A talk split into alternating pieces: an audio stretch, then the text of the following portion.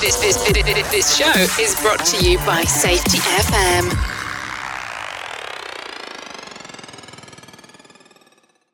Warning the following podcast contains adult language, adult content, weird and unusual stories that all happen to be true. We didn't start this war on safety, but we're going to fight that safety war and we're going to win it. So, on the last episode, we talked a little bit about why are we doing something, and we touched on the idea of SMART goals. What are SMART goals? I've been dealing with this pretty much all my career, and it seems that to be very popular now. It's very common. Every organization I deal with, there are SMART goals. People talk about, ah, I gotta develop my SMART goals. They're actually very good tools, in my experience, for developing myself professionally having a organization, being the head of an organization, Safety Wars, JCP Technical, you have no, I have to figure out, hey, what do, what do I got to accomplish here? They're good tools, but what? Uh, but of course, I have my own take on them. Often they're used as a weapon against employees by management. Let's face it. You go in front of a review group maybe your boss is reviewing you, maybe someone from human resources and your bosses, or maybe you're going in front of a group of people, could be a board, what have you. And you, they say, well, what are your SMART goals? And you have it for one year. Well, these are my SMART goals. Right? That means they have to be specific, measurable, achievable, realistic, and anchored with a time frame. And you go in front of them. They say, well, for this year, these are, now, what are your SMART goals? And you go and give them. Then they check in on them every couple of months, maybe and then the next year, they come in, go in for your annual review. Hey, well, let's check out how you achieved your SMART goals from the year before. And they go through, well, your SMART goal was this and you didn't achieve it. Either the goal was wrong, or it wasn't specific, measurable, achievable, realistic, or anything, and you're not dealing in reality. This has happened to me. A couple of times. A couple of facilities I worked at, I had to develop these SMART goals for my client, and we worked them out and everything else. We thought we did a pretty good job. And then, oh, well, you didn't achieve your things, and you're a bad employee. You're a bad person. And guess what? That's going to impact your uh, pay raise. That's going to impact your ability to get contracts here because you didn't achieve your SMART goals. They become a. You got to be careful. They become a double edged sword here because you give them, hey, you're with your boss, for example. Well, well, Jim, I need your SMART goals. Well, I'd like to be uh, a system project manager. I'd like to be a project manager. I'd like to manage my own jobs. I would like to do this. This is what I'm willing to do to do this. I'm willing to read this book, develop this program, and everything else. And no, you leave it at that. Now, your boss has got a couple of options here. They could go out there and they could say, hey, I'm, this is really good. Let's try to work on these goals together. Or the other option is, hell, this guy's out after my job and I'm going to just sabotage him. And then what happens later on?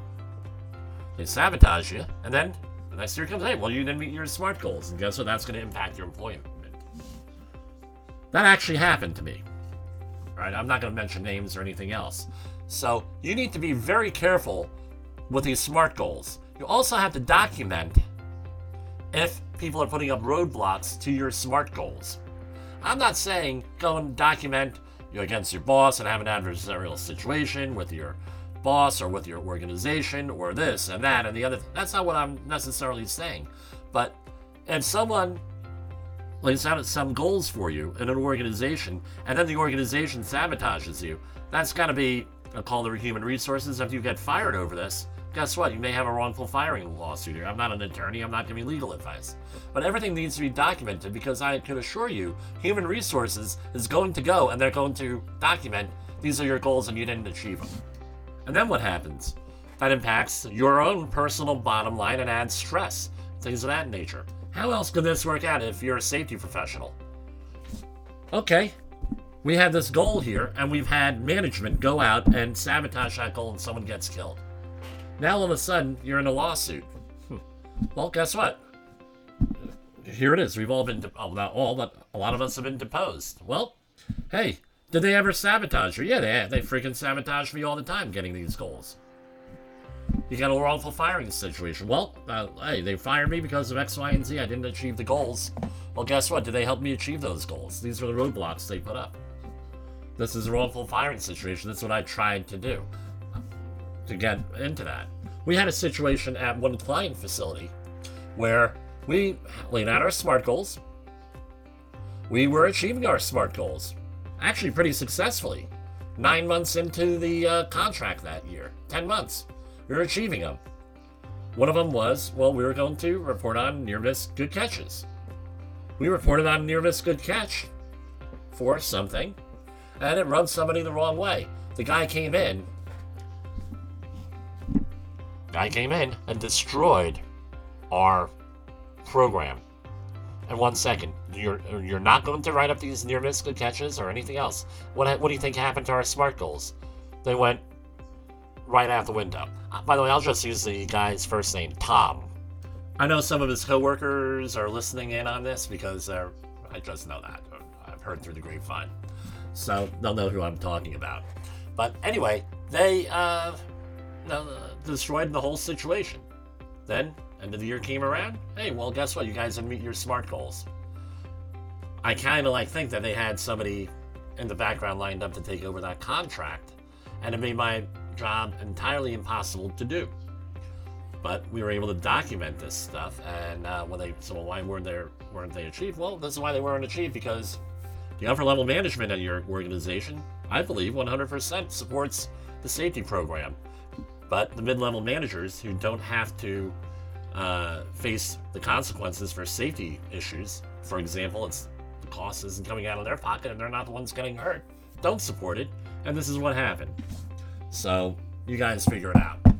So SMART goals, are they smart? Are they specific? Are they be very careful with them? Make sure that you document how you're achieving these goals.